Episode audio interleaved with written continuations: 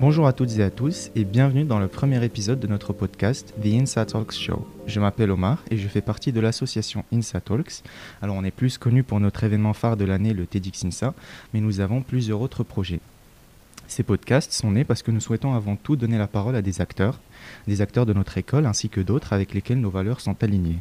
Et pour ce premier épisode, je n'aurais pas pu rêver d'un meilleur invité. Vous le connaissez tous, sinon c'est vraiment bizarre.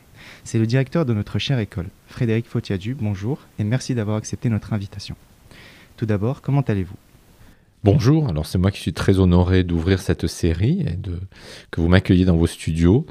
Écoutez, je vais aussi bien que possible dans cette période, quelles que soient les, les annonces récentes, et puis j'espère qu'il en est de même pour vous et pour toute la communauté.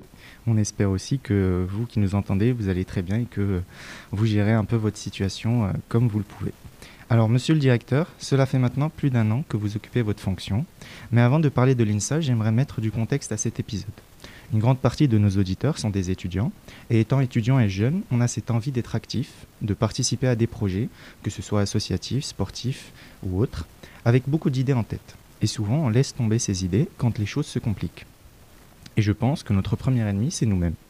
Cette petite voix qui nous dit que l'idée est mauvaise, qu'on n'est pas capable, et puis on cherche aussi la simplicité, et il est parfois difficile de sortir de sa zone de confort. Durant votre parcours, alors vous êtes encore jeune, je l'entends, mais au vu des choses que vous avez faites jusque-là, est-ce que vous aussi, vous aviez ces pensées-là? Et comment avez-vous fait pour les surpasser? Je vous remercie pour cette question qui va me permettre de parler d'un épisode qui a précédé finalement mon, arrivée à l'INSA Lyon pour, pour illustrer que sortir de sa zone de confort, alors pour moi ça a été euh, quitter l'école centrale Marseille dans laquelle j'avais exercé depuis plus de 20 ans que j'avais contribué à construire et dont j'avais assuré la direction pendant dix ans. Et ce qui m'a motivé, c'était évidemment pas, à proprement parler, le départ. C'était les raisons pour lesquelles je partais et, le projet qui faisait que je, quittais cet établissement. Et il y avait euh, deux faits derrière tout ça. Euh, une décision qui est lourde, y compris sur ma vie personnelle. Ça nécessite de, s'organiser différemment, ça a un impact sur ses proches, sur l'environnement dans lequel on évolue. Mais euh, ce qui était pour moi absolument majeur, c'était une forme de fidélité à des valeurs, une, des fidélités à, des engagements aussi.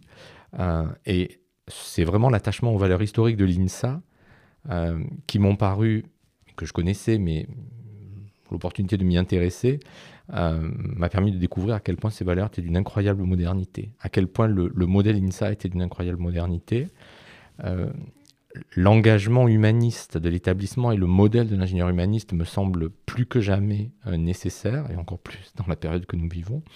Et puis, former des ingénieurs conscients de la responsabilité armée pour les assumer a toujours été quelque part euh, ma motivation.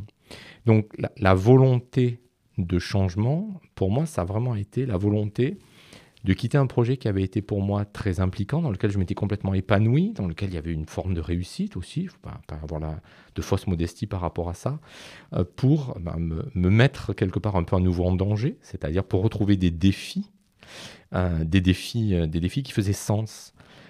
contribuer à un nouveau projet sur un site que je ne connaissais que de loin, dans une ville que j'aime beaucoup parce que j'avais de beaux souvenirs d'enfance, même si je n'y avais jamais vécu. Et puis rejoindre aussi un groupe qui était le groupe INSA, euh, après avoir connu euh, notre groupe, un groupe central, avec une organisation qui était assez différente, mais avec des, encore une fois des, valeurs qui étaient partagées. Et je, crois vraiment par rapport à votre question que sortir de sa zone de confort, c'est plutôt sortir pour aller quelque part. Et pour soit trouver quelque chose de nouveau, quelque chose qui vous ressource, encore une fois, quelque chose qui vous fasse grandir. Et c'est vraiment comme ça que je l'ai vécu, que je le vis, et je ne peux que m'en réjouir je ne peux pas dire que la période fasse que ça soit toujours euh, confortable, mais, ça, ça ne l'est pour aucun d'entre nous, je crois, actuellement. Euh, mais moi, j'ai toujours été engagé dans le cadre d'école d'ingénieurs pour euh, favoriser le développement de cette formation à laquelle je crois beaucoup. je suis persuadé que le, modèle d'ingénieur à la française et nos écoles permettent à chacune et à chacun de s'épanouir. Et je crois que vraiment, l'INSA Lyon est un établissement qui est totalement en accord avec les valeurs de son époque. Et, c'est cette conviction qui me porte, c'est cette conviction qui fait que euh, je me suis lancé quelque part dans cette aventure, dans ce défi, Euh, nous nous sommes mutuellement choisis. Moi, j'ai choisi de rejoindre euh, l'INSA Lyon et l'INSA Lyon m'a choisi, m'a accepté. Et bon, ça, ça crée des conditions tout à fait favorables pour justement affronter ensemble tous les défis et tous les défis que nous vivons actuellement, j'allais dire, de façon encore plus aiguë. Ce changement-là, est-ce que vous ne vous êtes pas dit à un moment, pourquoi passer par tous ces sacrifices-là? Je suis bien là où je suis dans la ville où je suis, dans le poste que j'occupe, dans le projet que je mène, ça correspond aussi à, mes valeurs. Pourquoi, pourquoi vouloir changer? Est-ce que, est que des fois vous ne vous êtes pas dit je suis bien là où je suis et euh, c'est bien ce que je fais et je n'ai pas besoin de plus? Est-ce que vous ne vous êtes pas posé cette question-là?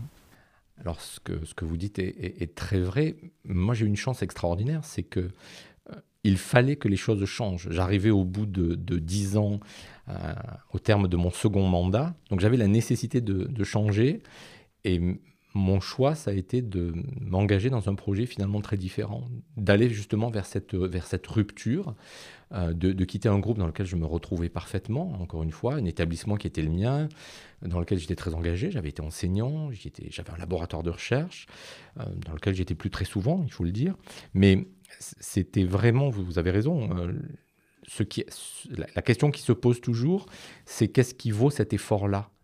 Pourquoi je fais les choses? Et, moi, c'est quelque chose qui me porte, que je, peux partager avec vous, sur le fait que euh, je m'interroge toujours sur le sens, le sens de ce que je fais, le sens que j'y trouve.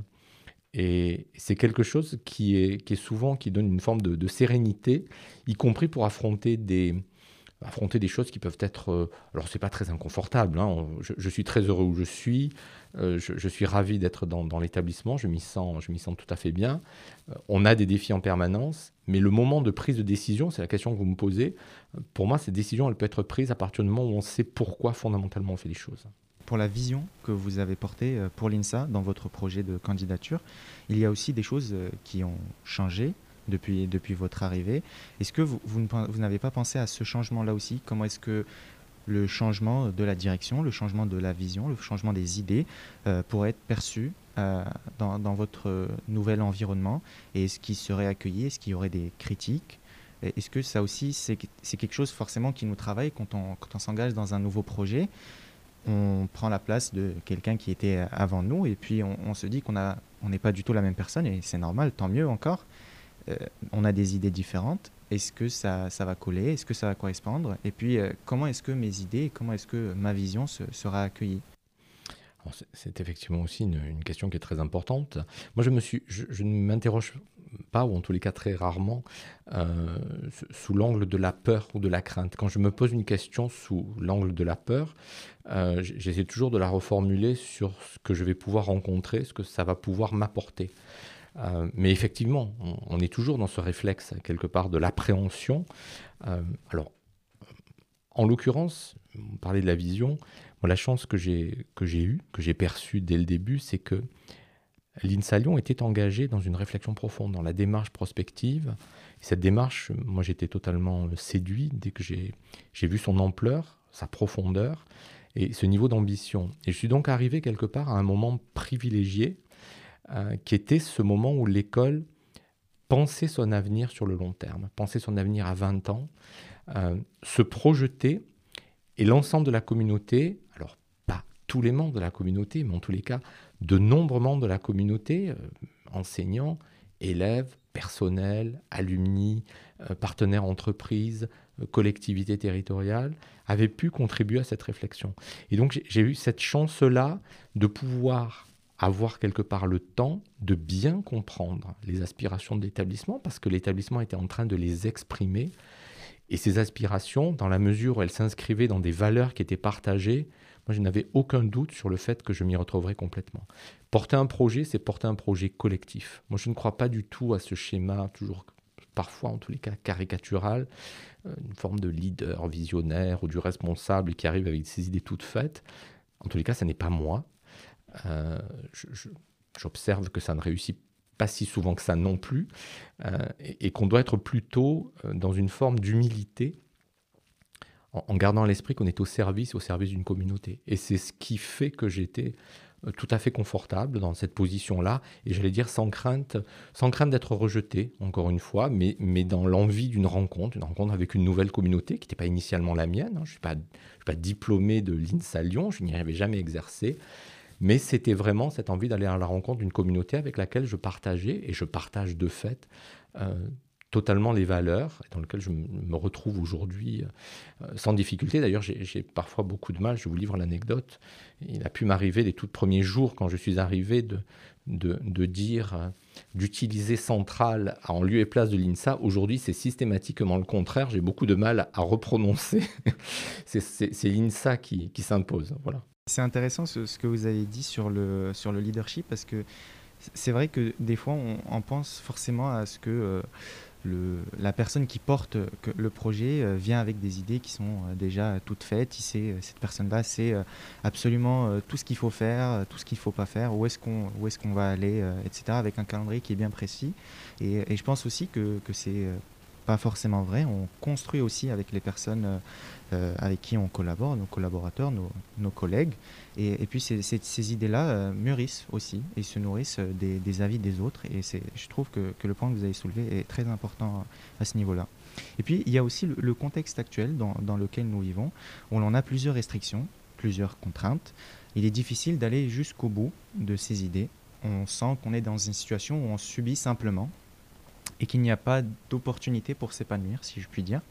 Que ce soit la, crise sanitaire ou autre, il, y a des moments difficiles par, le, par lesquels nous sommes tous passés et où l'on a dû faire euh, des compromis, parfois renoncer à certaines choses qui nous tiennent à cœur pour en, pour en réaliser d'autres. Est-ce qu'on peut malgré tout rester concentré sur notre objectif et ne pas baisser les bras, quelle que soit la situation? On, prend forcément l'exemple de, de, la situation sanitaire actuelle, puisque c'est un peu notre quotidien, mais on, a forcément des moments dans notre vie où euh, les choses vont un peu moins bien. Est-ce est qu'il faut quand même rester concentré sur notre projet et, toujours avoir une vue sur ce cap-là et, ce, point d'arrivée où, l'on veut euh, amener notre projet, notre idée? Ou est-ce que des fois il faut qu'on se dise, euh, ok, je, mets ça de côté et je, règle d'autres problèmes et puis j'y reviens plus tard? Ça aussi, c'est une question très, très fondamentale et quelque part aussi très personnelle. Moi, je suis convaincu euh, que, la bonne attitude, elle est dans l'alternance un peu des deux.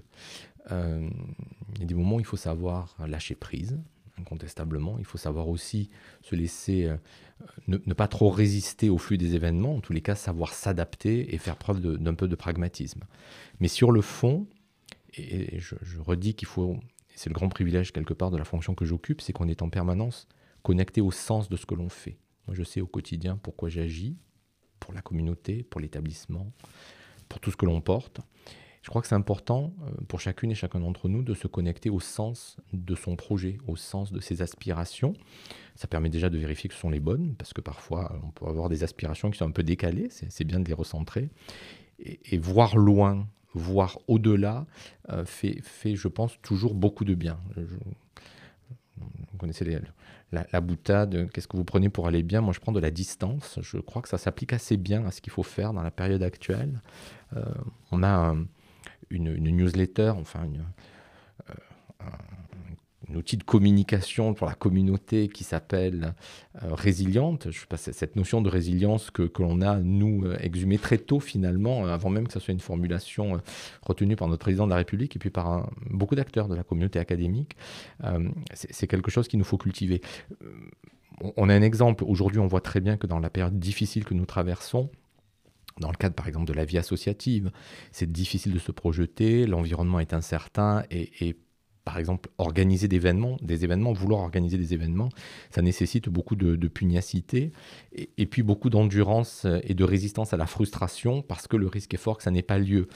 Euh, si on se connecte au sens, je, prends l'exemple de, des 24 heures de l'INSA, qui est un événement absolument majeur, et, on est tous euh, infiniment désolés de devoir imaginer que ça puisse ne pas avoir lieu à nouveau en 2021, après que ait dû être annulé en 2020. Euh, J'ai rencontré les responsable de l'association. Et euh, dans la discussion, ce qui est très intéressant, c'est que ce qui apparaît au-delà de la très forte volonté que l'événement ait lieu, c'est la très forte volonté de maintenir l'expertise, les savoir-faire acquis, euh, développés et transmis depuis plus de, 40 éditions, pour pouvoir à son tour les transmettre. Et finalement, le sens de cette transmission, le sens que l'on est euh, ben, en charge d'un projet à un moment donné et qu'on a la capacité à passer ce relais et que ce qui est important, c'est ce qui est derrière nous et pas seulement la frustration que ça ne, peut ça ne puisse pas se réaliser au moment où on le fait, je pense que c'est quelque chose d'extrêmement important. Euh. Je crois que c'est aussi euh, dans, la période que nous vivons, euh, vous, évoquiez cette autocensure, c'est très vrai. Mais, il faut savoir innover. Alors, vous innovez. Ce, format-là que nous inaugurons aujourd'hui, ce podcast, c'est une innovation de l'équipe qui s'adapte aux circonstances. je sais actuellement, il y a des réflexions qui sont menées par le BDE, qui a, qui, a, joué un rôle remarquable pour, pour faire évoluer le format de la remise des diplômes et de la soirée de gala au regard des contraintes. Je crois d'ailleurs savoir que c'est Gwenaël Martin euh, qui était responsable du gala au BDE, mais qui était l'ancien responsable de TEDxINSA qui, qui travaille sur ce sujet. Je crois que ces éléments-là sont des éléments qui amènent effectivement à se réinventer. On, on se projette dans quelque chose qui est différent dans sa concrétisation, mais qui reste fidèle à ce que l'on veut porter. Et c'est vraiment l'innovation dans une forme de continuité, moi je crois que c'est une ressource extrêmement puissante dans la période que nous traversons, euh, comme le fait de rester solidaire au niveau de la communauté.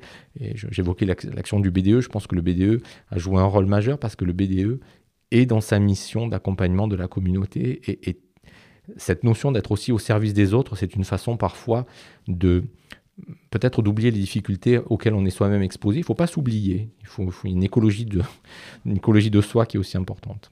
Dans ce que vous évoquez aussi, euh, c'est vrai que les associations de l'événementiel sont les plus touchées par, par ces situations actuelles. Euh, encore une fois, on, en discutait euh, avec d'autres associations sur le campus et c'était cette idée-là de la transmission. On avait peur que nos événements ne voient plus le jour dans les années qui suivent parce qu'il n'y a pas eu tout d'abord d'étudiants qui ont assisté à, ces événements-là, donc il n'y a pas eu de public pour voir un peu ce que c'est. pareil aussi pour, pour notre événement euh, TEDxINSA, on avait peur que si cette année euh, l'événement ne venait pas à, se faire en présentiel, ce qui a été le cas aussi, on, a fait euh, un événement qui était complètement en ligne.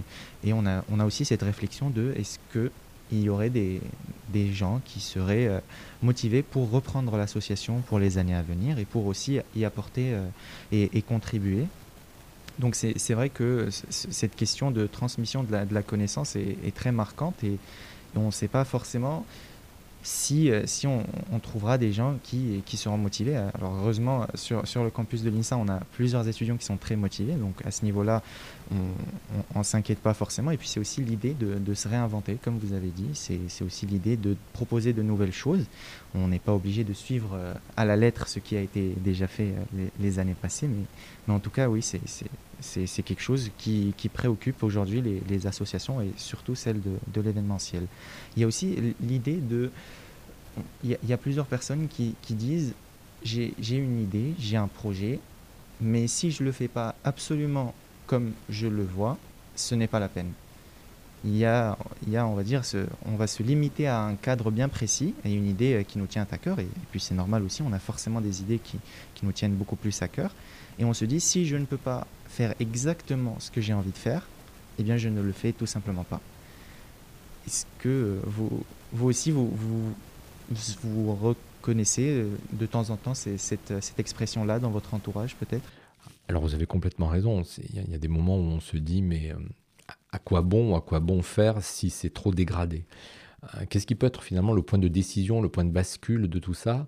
Moi je crois que tant qu'on reste fidèle à l'aspiration, quand on reste fidèle à, à ses valeurs, je, le disais, ça c'est évidemment quelque chose de fondamental. On, ne peut pas dégrader quelque chose, on ne peut pas remettre en cause les, ce, on, croit profondément, mais quelle est la valeur qu'apporte euh, qu'apporte un acte, quelle est la, valeur qu'apporte un projet.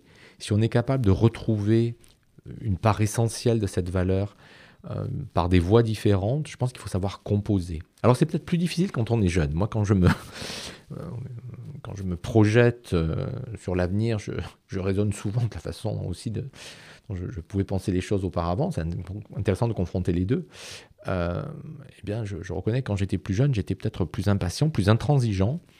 On apprend aussi, et je pense que c'est quelque chose qu'on a intérêt à apprendre assez vite, à composer, c'est-à-dire à pas trop résister. il faut savoir ne pas lâcher, mais il faut savoir composer. Hein. C'est plus une philosophie de judo. On, utilise la force du mouvement pour, euh, pour opérer quelque part ce que l'on souhaite faire. Euh, je, crois qu'il faut savoir, effectivement, euh, parfois, alors renoncer si on pense qu'on va perdre la valeur, et puis tenir bon tenir bon, et en particulier, il y a des choses qui sont essentielles. Je pense qu'aujourd'hui, il faut tenir bon sur les, sur les études, il faut tenir bon sur le fait de se dire que sa réussite à l'INSA, c'est quelque chose d'essentiel parce que ça prépare l'avenir. Dans votre vision de l'école, euh, vous valorisez l'engagement associatif des étudiantes et des étudiants. Et je pense que là aussi, une grande force de l'INSA, c'est son monde associatif, avec une diversité impressionnante de projets qui sont menés sur notre campus. Monsieur le directeur, les étudiants doivent-ils continuer à s'engager dans l'associatif aujourd'hui ou plutôt attendre que la situation se stabilise pour avoir une meilleure visibilité Alors, sans hésiter une seconde, je pense que non seulement il faut continuer de s'engager, mais plus que jamais, il faut s'engager. Et ça rejoint très bien votre question précédente. Je pense qu'il faut s'engager peut-être selon des modalités euh, un peu différentes. Il faut peut-être s'engager pour imaginer les choses un peu différemment de la façon dont elles ont déjà été faites. Et, c'est la force extraordinaire d'une communauté euh, à l'INSA Lyon que d'avoir à la fois, on va dire, un riche passé, des traditions, euh, vous le dites, ce capital formidable de 130 associations, euh, des, actions, on évoquait encore les 24 heures INSA, des décennies de succès, de, progression, de capitalisation d'expérience, et aussi cette capacité qu'on doit garder en permanence de se réinventer, de s'adapter aux événements pour continuer d'apporter ce qu'on apportait euh, différemment dans des circonstances peut-être plus faciles. Et, ça, je, crois que ça peut nous, nous aider à faire beaucoup de choses. Donc s'engager, oui, euh, peut-être plus que jamais, peut-être plus que jamais aussi pour nouer des liens. Je suis... Euh, évidemment qu'il y a des contraintes. Je, je, suis parfaitement conscient que ces contraintes, elles pèsent, elles pèsent terriblement sur les vies privées, sur la vie des élèves en particulier, parce que les modalités d'apprentissage sont sont terriblement exigeantes, sont très fatigantes. Je pense que, euh, comme vous d'ailleurs, euh, je, voilà, je commence à saturer des, sessions Zoom, hein, mais, euh, et de la position assise. Donc on a besoin de compenser.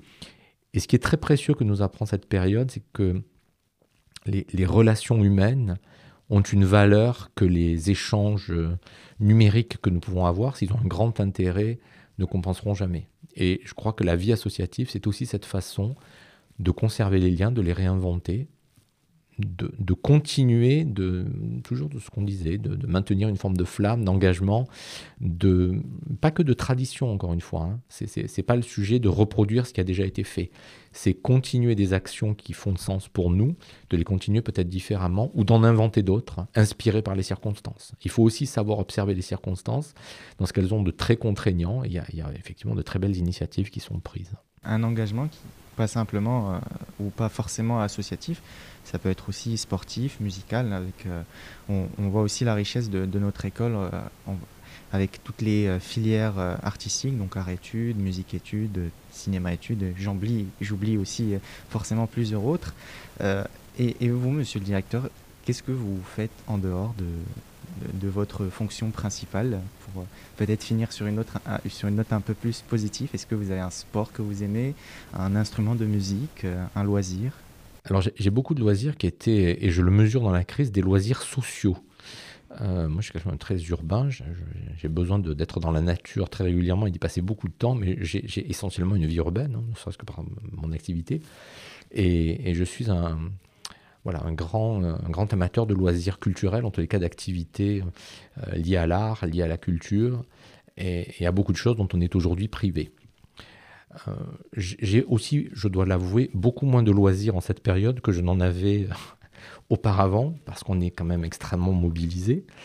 Euh, mais mes loisirs, ça reste, je, le disais, sur des choses importantes. Moi, je, je, maintiens des contacts avec des amis. Alors, dans le, la, prudence des gestes barrières, parce que je pense que ces relations euh, personnelles sont, sont indispensables.